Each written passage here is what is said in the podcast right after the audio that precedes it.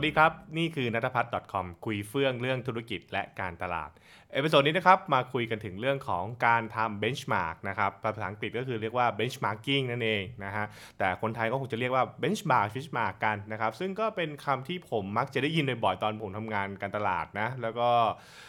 ต้องบอกว่าเป็นสิ่งที่ก็ตามหลอกหลอนเหมือนกันนะครับต้องบอกก่อนนิดนึงว่าถ้าเกิดเป็นคนที่ไม่เคยทำงานพวกสายการการตลาดนะครับหรือบริหารธุรกิจเนี่ยบางทีคุณเรียกคำนี้ปุ๊บเนี่ยคนจะงงว่าแปลว่าอะไรใช่ไหมครับถ้าผมจะพูดง่ายๆแล้วเลยแล้วกันนะฮะจริงๆ benchmark เนี่ยเหมือนก็คือการที่เรากำลังเอาตัวเองเนี่ยนะครับไปเทียบกับคนอื่นนั่นแหละนะครับไปเทียบว่าเออคนอื่นเป็นอย่างไร benchmark ของตลาดเป็นอย่างไรใช่ไหมครับเขาจะพูดประมาณนี้กันนะนี่คือคำที่มันจะออกปากจากนักการตลาดมาแหละนะฮะ เราตลาดมี benchmark ประมาณนี้นะครับ benchmark คือเท่านี้อะไรเงี้ยเป็นต้นอาจจะไม่ว่าอย่างไรก็ตามนะฮะหลักการสำคัญก็คือว่าจริงๆมันคือการไปเทียบไปแหละก็คือไปเทียบว่าโอเค แบบคนอื่นเป็นอย่างไรเราเป็นอย่างไรบ้างนั่นเองนะครับแล้วเราก็พยายามที่จะดูว่าเออตอนนี้ตลาดเนี่ยนะครับน่าจะมี benchmark อยู่ที่ประมาณนี้นะนะครับเราอยู่ต่ำกว่าหรือเหนือกว่านะครับ benchmark เปรียบเทียบอย่างง่ายๆนะครับที่เรามาจะคุ้นๆก็คือ ในตลาดเนี่ย benchmark ของเออเรียกว่าโฆษณานะครับ CTR อยู่ที่ประมาณสัก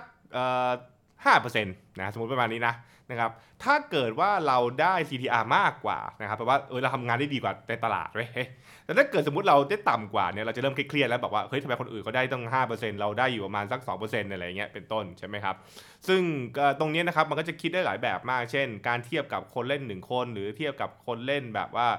เป็นกลุ่มๆอันนี้ก็แล้วก็ต่างกันไปนะครับเบนช์มาร์กเนี่ยเป็นสิ่งที่ผู้บริหารธุรกิจเนี่ยมักจะสอบถามจากทีมงาน แล้วก็ใช้ในการพิจารณาเสมอเพื่อ ให้รู้ว่านะครับเราเนี่ยทำงานเป็นอย่างไรนะครับแล้วคนอื่นเป็นอย่างไรบ้างนั่นเองนะครับซึ่งมันก็มีข้อดีข้อเสียนะ แล้วก็จะมีสิ่งที่ต้องระวังด้วยซึ่งเดี๋ยวผมจะพูดต่อไปในท้ายคลิปนะครับ ก็ต้องเล่าสู่ฟังก่อน แต่ทีนี้เราเรามา คุยกันในหลักการก่อนว่า ถ้าเกิดเราพูดเรื่องของทฤษฎีว่าด้วยเรื่องของการทำเบนช์มาร์กเนี่ยนะครับมีอะไรบ้างที่ต้องรู้บ้างนะครับ อันนี้ต้องถือว่าเป็นการให้ข้อเรียกว่าให้ข้อมูลสำหรับคนที่เป็นอาจจะเป็นแบบว่าไม่ได้เรียนด้านการตลาดโดยตรงนะครับ หรืออาจจะไม่เคยเรียนพวกบริหารธุรกิจ จะได้เข้าใจ concept นะแล้วจะได้นึกออกว่าโอเคทำงานจริงมันมีอะไรบ้าง เพราะเอาจริง ๆ แล้วการทำ benchmark เนี่ยมันไม่ใช่แค่ไปเทียบกับคู่แข่ง ไม่ใช่นะครับหรือไม่ใช่แค่การรู้ว่าคู่แข่งขายได้เท่าไหร่และฉันขายได้เท่าไหร่เป็นต้นนะครับ ด้วยหัวใจของมันจริงๆไงเนี่ยถ้าเกิดถามผมนะ เอาแบบพื้นฐานง่ายๆเลย มันคือการที่เราพยายามจะรู้ 2 เรื่องไงนะฮะนะครับก็คือว่าเราเทียบนะฮะเราเทียบเรื่องอะไรนะครับ เราเทียบเรื่องอะไรแล้วก็เราเทียบกับใครนะครับ ซึ่ง ด้วยหัวใจ 2 ข้อนี้แหละ มันจะกลายทำให้เราแตกออกมานะครับให้เห็นว่าการ benchmark เนี่ยมันมีหลายแบบหลายประเภทนะครับไม่ใช่แค่เทียบเรื่องยอดขาย ไม่ได้เทียบไม่ได้แค่เทียบกับในตลาดอย่างเดียว มันมีวิธีการเทียบหลายแบบมากนะครับถามว่าเป็นอย่างไรบ้างอะลองคิดง่ายๆก่อนละกัน สมมุติถ้าเกิดเรากำลังถามว่าเทียบประเด็นไหนหรือเทียบเรื่องอะไรเนี่ยนะครับเขาจะบอกว่าสิ่งที่เรามักจะคุ้นๆจะมี 4 อย่างด้วยกันนะครับก็คืออย่างแรกก็คือเทียบเรื่องผลลัพธ์นะฮะก็คือเรากับคนอื่นเนี่ยนะครับ สมมติเรากำลังทำเรื่องเดียวกัน สมมติเราทำเรื่องเดียวกันนะ เราได้ผลลัพธ์เป็นอย่างไร แล้วก็อีกคนอื่นได้อย่างไร เช่น ร้านเราขายได้เท่าไหร่ คนอื่นขายได้เท่าไหร่ ร้านในละแวกนี้นะครับมีคนเข้ามากินกี่คนนะครับ เราเข้ามากินกี่คนเป็นต้น ซึ่งอันนี้มันอาจเป็นวิธีการเช็คง่าย ๆ แบบว่าเวลาเราเวลาใช่ไหมนะฮะร้านอาหารเราเนี่ยนะครับ อุ้ยคนเข้าเยอะนะอุ้ยแต่คนอื่นล้นเลย ใช่ไหมอันนี้ก็จะเป็นการเทียบให้เห็นภาพว่าไอ้ที่เราคิดว่าดีเนี่ยจริงๆอาจจะไม่ดีก็ได้ใช่ไหมครับซึ่งอันนี้มันเป็นที่มาที่ไปแหละว่าทำไมบางทีเนี่ยนะครับผู้บริหารถึงบอกว่าขอเบนช์มาร์กหน่อย เพราะว่าแม้ว่าเราทำดูเหมือนจะโอเค มันอาจจะดูแย่ไปเลยก็ได้เมื่อเทียบกับผู้อื่นนะครับอะต้องบอกอย่างนี้นะนี่คือนี่คือหลักการก็คือเทียบเรื่องผลลัพธ์นะครับเพราะซึ่งผลลัพธ์จะเป็นหลายอย่างมาก เช่น เรื่องยอดขายก็ได้นะครับหรือเป็นเรื่องว่า เรื่องของผลผลิตก็ได้ใช่ไหมครับอุ้ยไล่นู้นเนี่ยนะโอ้ผลิตออกมาเนี่ยพื้นที่เท่ากันทำไมเขาได้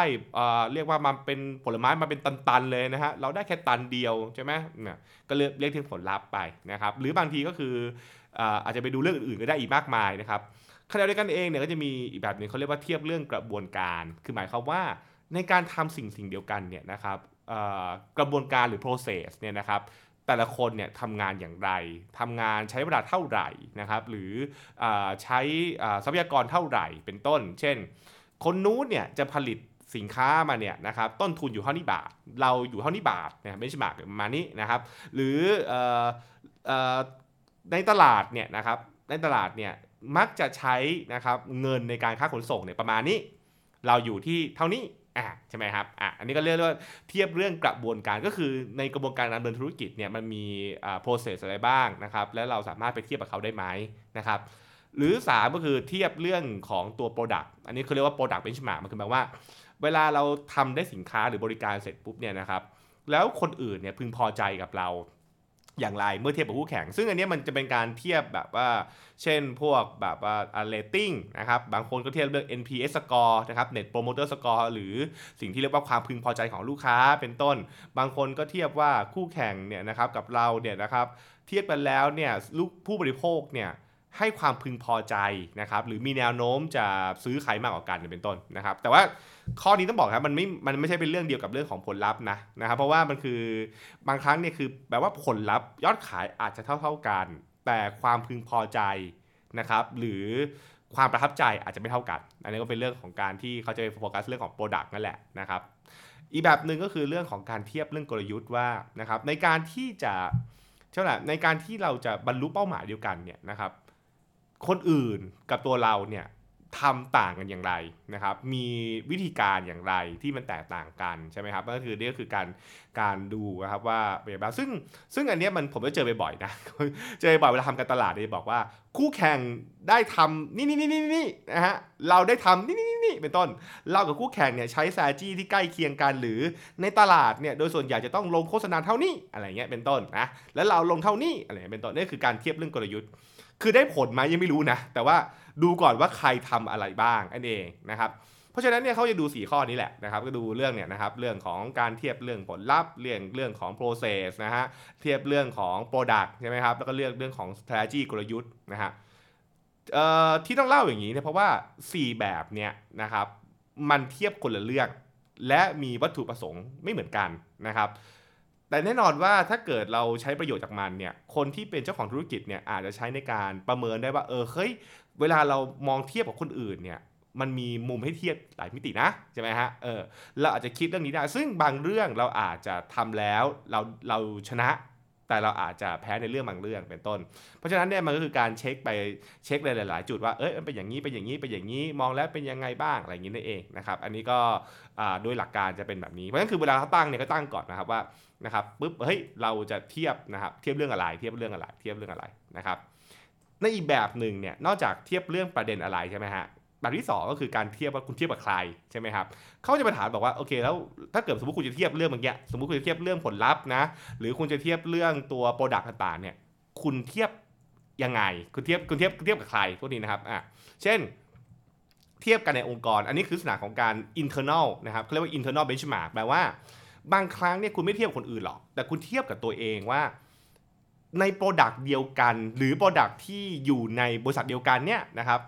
product product นี้ได้เท่านี้ product นี้ได้เท่านี้นะครับยอดขายของสินค้านี้กับยอดขายสินค้านี้ benchmark มาประมาณเท่านี้เป็นต้นใช่ไหมครับซึ่งอันเนี้ยหลาย ๆ คนมันก็ทำกันก็คือ เทียบกันแล้วเนี่ยอย่างตัวอย่างนะฮะเช่น ใช้งบประมาณการตลาดกับทำกับแคมเปญนี้นะครับมันควรได้ผลประมาณเท่านี้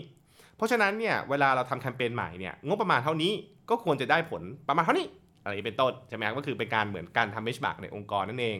แล้วก็คนทำการตลาดดิจิตอลหลาย ๆ คนเนี่ยมักจะพยายามบอกว่าพยายามเทียบกับ internal ก่อน ซึ่งผมเป็นหนึ่งในนั้นนะผมจะบอกว่าหลาย ๆ เรื่องเองเนี่ยควรเทียบ internal เพราะว่า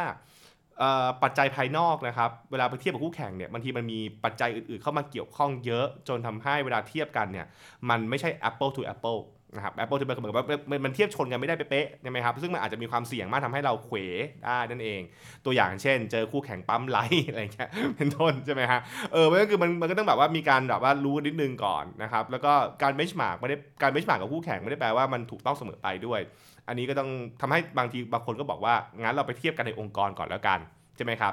อะ อีกแบบหนึ่งก็คือการเทียบกับคู่แข่ง อันนี้ชัดเจนนะก็คือเอาคู่แข่งเลยจิ้มเลยคู่แข่งเป็นใคร แล้วก็เทียบกันเลยไปยังไงบ้าง อันนี้ผมเจอตอนสมัยผมทำงานเอเจนซี่นะแล้วก็มันจะมันจะปักกันเลยว่าเฮ้ยเนี่ยคู่แข่งเนี่ยยอดไลค์เท่านี้นะเราต้องยอดไลค์เท่านี้ด้วยคืออันนี้คือแบบว่ามากันอย่างนี้เลยนะครับ หรือบางทีก็จะเจอบอกว่านะครับคู่แข่งเนี่ยโพสต์วันหนึ่งวันละ 10 โพสต์ เราเราเราจะตามเบชมาร์กไหมหรือยังไงเป็นต้นใช่ไหมครับเอออันนี้ก็เป็นเป็นเป็นเห็นภาพนะฮะซึ่งบางทีการเทียบกับคู่แข่งตรงๆเนี่ยก็จะเหนื่อยเหมือนกันเพราะว่าบางทีคู่แข่งทำทำถูกทำผิดก็ไม่รู้แหละ แต่ว่าผู้บริหารเราก็ตื่นเต้นตามคู่แข่งอะนะก็เทียบคู่แข่งไปก็เบชมาร์กกัน ใช่ไหมครับ ซึ่งมันก็จะมีการเทียบกันอีกเช่นเบนช์มาร์กแล้วเนี่ยคู่แข่ง engagement rate ประมาณเท่านี้ เราประมาณเท่านี้นะครับ ซึ่งอันนี้ผมผมตะไว้แล้วก่อนแล้วกัน แต่ถ้าเกิดใครติดตามผมมาตลอดเดี๋ยวจะรู้ดีว่าการทำพวกนี้เป็นสิ่งที่ผมค่อนข้างจะเตือนมากแล้วผมบอกว่าระวังดีๆนะฮะ คือเบนช์มาร์กไปเนี่ยอันตรายมากๆทีเดียวนะครับอืมทีแบบหนึ่งก็คือการเทียบกับอุตสาหกรรมนะครับก็คือบางทีคนเดียวเลือกผู้เล่นมาแค่สองคนสองคนไม่พอ ต้องเอามาดูกันทั้งตลาดเลยและการหรือกลุ่มสักกลุ่มหนึ่งนะครับเพราะว่า คุณจะเห็นว่าในในในตลาดเนี่ยมันมีคนบางคนที่มันเป็นแบบเหมือนหัวแถวอะหัวหาดนะหัวไปเลยนะแล้วก็มีคนที่เป็นหางไงไหมแล้วก็มันก็มีกราฟเนี่ยถูกป่ะเพราะฉะนั้นเนี่ยบางครั้งเนี่ยนะครับถ้าเกิดสมมุติเราหยิบไอ้คู่เทียบอะเป็นคนที่มันสุดโต่งอะคิดง่ายๆเราเทียบกับคนได้ท็อปชั้นเนี่ยโอ้โหเหนื่อยนะ เหนื่อยไหมฮะหรือบางทีมันก็ต้องดูว่าในตลาดเนี่ยนะครับค่าเฉลี่ยรวมกันแล้วอยู่ประมาณเท่าไหร่แล้วเราดูแล้วเนี่ยเราตกมีนหรือเราอยู่เหนือมีนอะไรใช่ไหมเพราะฉะนั้นมันก็เป็นเรื่องของการดูกันทางอุตสาหกรรมด้วยเหมือนกัน ซึ่งอันนี้ก็หลาย ๆ ที่มันก็ทำกันเพราะว่ามันทำให้เห็นภาพกว้างมากขึ้นนะครับแต่เขาก็บอกก่อนนะ อุตสาหกรรมกับคู่แข่งเนี่ยบางที มันมันมันต่างกัน เพราะว่าบางทีคู่แข่งทำได้ดี แต่อุตสาหกรรมแบบว่าคนเล็กอื่นๆอะแย่ใช่ไหมฮะเพราะฉะนั้นถ้าเกิดว่าเราจะรู้สึกว่าเราดี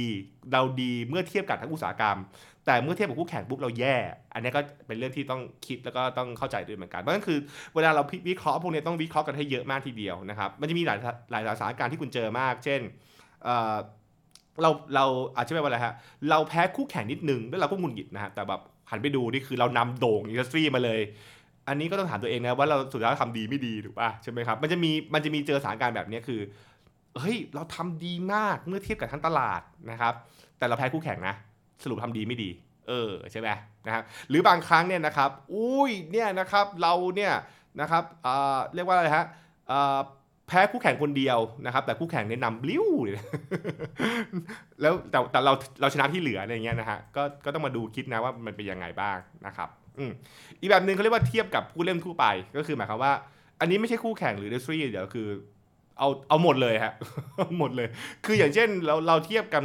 อันนี้ผมเจอบ่อยกับพวกกับ digital marketing นะคือ benchmark กันแบบทั้งเอ่อเรียกว่าทั้ง Facebook เพจด้วยกันเนี่ยผมบอกเทียบอย่างนี้นี่อันตรายนะ ใช่ไหมฮะ แต่ถามว่าเทียบได้ไหมเทียบได้ คือเราต้องเข้าใจก่อนว่าเวลาเราพูดว่าเทียบได้ไหมเทียบได้ แต่เราจะแปลและเราจะเข้าใจความหมายนั้นดีไม่ดีนั่นอีกเรื่องหนึ่ง ถูกไหมครับเพราะฉะนั้นเนี่ยเราก็จะบอกว่าเออเฮ้ยเวลาเราเวลาเราวิเคราะห์ธุรกิจเนี่ยการ benchmark เนี่ยก็ต้องเข้าใจหลักการนี้ก่อนนะครับมันมีเทียบหลายแบบมาก ซึ่งคำแนะนำที่บางทีผมก็จะบอกนะบอกว่าก็ลองเทียบไปหลาย ๆ แบบดู แล้วลองมาประเมินดูซิว่าเออเฮ้ยเป็นยังไงนะครับเทียบกับคู่แข่งเป็นยังไงเทียบกับอินดัสทรีเป็นยังไงเทียบกับตัวเองเป็นยังไงเป็นต้น เพราะบางครั้งเราอาจจะเจอสถานการณ์ที่เราเรียกว่านะครับ เราเห็นว่าเราพัฒนาการ เรามีพัฒนาการคือเราโตขึ้นเราเก่งขึ้นใช่ไหมครับ แต่ว่าเราเองเราอาจจะยังตามคู่แข่งอยู่นะนะครับเราตามคู่แข่งอยู่แต่เราโตเร็วนะครับ เมื่อเทียบกับ industry อย่างเงี้ยเป็นต้นคือคือการ benchmark หลาย ๆ มิติปุ๊บเนี่ยมันทำให้เราได้เห็นสถานะของตัวเองชัดเจนมากขึ้นใช่ไหมครับแต่ถ้าเกิดว่า benchmark บางอย่างเนี่ยมันทำให้เราแบบว่าใช่ไหมล่ะบางทีคือ บางครั้งแบบมีการ benchmark แล้วมองแคบเกินไปนะครับหรือเลือกบางมุมที่ทำให้เรารู้สึกว่าเราแย่เกินไป อันนี้ก็อันตราย หรือบางทีก็รู้สึกว่ามันดีเกินไป อันนี้ก็อันตรายเหมือนกันนะครับ อันนี้ก็เป็นเรื่องที่ต้องคิดด้วยนะครับอะนั่นก็คือคอนเซปต์ของคำว่า benchmark นะครับอันนี้ผมว่าน่าทุกคนน่าเข้าใจแบบคร่าวๆแล้วนะครับสรุปเขาบอกงี้ เมื่อคุณ benchmarking เนี่ยนะครับหัวใจของมันก็คือการให้คุณได้คำตอบแหละว่านะครับอะ ตอนนี้เราอยู่ตรงไหนนะครับเมื่อเทียบกับคู่แข่งหรือเทียบกับคนอื่นอยู่ตรงไหนนะครับใครเก่งสุดหรือใครดีสุดใช่ไหมถ้าเกิดว่าคุณเทียบหนึ่งต่อหนึ่งอันนี้ก็ชัดเจนว่าเราหรือคู่แข่งใครชนะใช่ไหมฮะถ้าเกิดเทียบกันในอินดัสทรีนะครับใครดีสุด ใครเยอะสุดว่าไปนะครับแล้วไอ้ที่มันเยอะสุดเนี่ยทำได้ยังไงนะครับก็ทำได้ยังไงแล้วมีทางไหมที่เราจะทำได้ดีนะครับทำได้ดีกว่าแบบนั้นเอง อันนี้ก็เป็นสิ่งที่ อาจจะต้องคิดแล้วก็เอาไปต่อยอดนั่นเองนะครับ ว่าเอ้ยเราทำได้เปล่านะครับอืมแต่แต่ผมต้องบอกก่อน มันไม่ได้แปลว่าคุณต้องทำนะ เพราะว่ามันก็มีถ้าเกิดตอนไอตอนว่าทำได้อย่างไรเนี่ยทำได้อย่างไรมันจะมีการที่เข้าใจบางอย่างว่าอ๋อที่ตัวเลขเขาเยอะอย่างนี้จริง ๆ แล้วมันเป็นยอดปลอม ใช่ไหมก็คือ แปลว่าการทำได้ดีกว่านั้นเนี่ย มันไม่ได้แปลว่าคุณทำไปเยอะกว่าเขาก็ได้นะ คือทำได้ดีในแบบที่เราเข้าใจจากการเทียบมันเอง เพราะฉะนั้นซึ่งซึ่งอันเนี้ยมันเป็นสิ่งสำคัญที่ผมมักจะบอกว่านะครับ ไม่ว่าคุณจะไปเทียบอะไรก็แต่มาแต่เนี่ยถามก่อนเทียบทำไมเทียบทำไมใช่ไหมครับเราเราก็รู้เราก็รู้อยู่นะครับว่าในในแวดวงของการพัฒนาตัวเองเนี่ยจะพูดเสมอว่าการเทียบเนี่ยเป็นอันตรายนะ ถ้าเกิดไม่ระวัง เพราะว่าถ้าเกิดว่าคุณเทียบโดยที่ไม่ได้ดูตัวเองนะครับ ไม่ได้แบบว่า มีไม่ได้แบบว่าไม่ได้มีแนวคิดที่ชัดเจนว่าเทียบไปเพื่ออะไร แล้วเทียบไปแล้วจะเกิดอะไรขึ้นต่อเนี่ยมันอาจจะเป็นอันตรายได้นะครับบางทีอาจจะให้คนทำงานรู้สึกแย่ด้วยซ้ำไปนะฮะซึ่งอันนี้ผมก็จะบอกผู้บริหารหลายๆคนที่เวลามาเรียนนะบอกว่าเวลาไปเทียบเทียบเนี่ยแล้วไปบอกทีมงานบอกว่าดูสิคนอื่นไปอย่างนั้น คือถ้าเกิดเทียบกันไม่เป็นเนี่ยทีมงานมองตลกเลยนะฮะมันจะมองรู้สึกว่าแบบว่า ทำไมพี่เทียบอย่างนั้นน่ะทำไมพี่เทียบแบบนี้ถูกป่ะฮะใช่ไหมครับ เพราะฉะนั้นคือมันไม่โอเคมากเหมือนกับที่ผมชอบพูดบ่อยว่า เวลาคนชอบเอา worst case ของเราไปเทียบกับ best case คู่แข่ง มันเทียบอย่างนี้ไม่ได้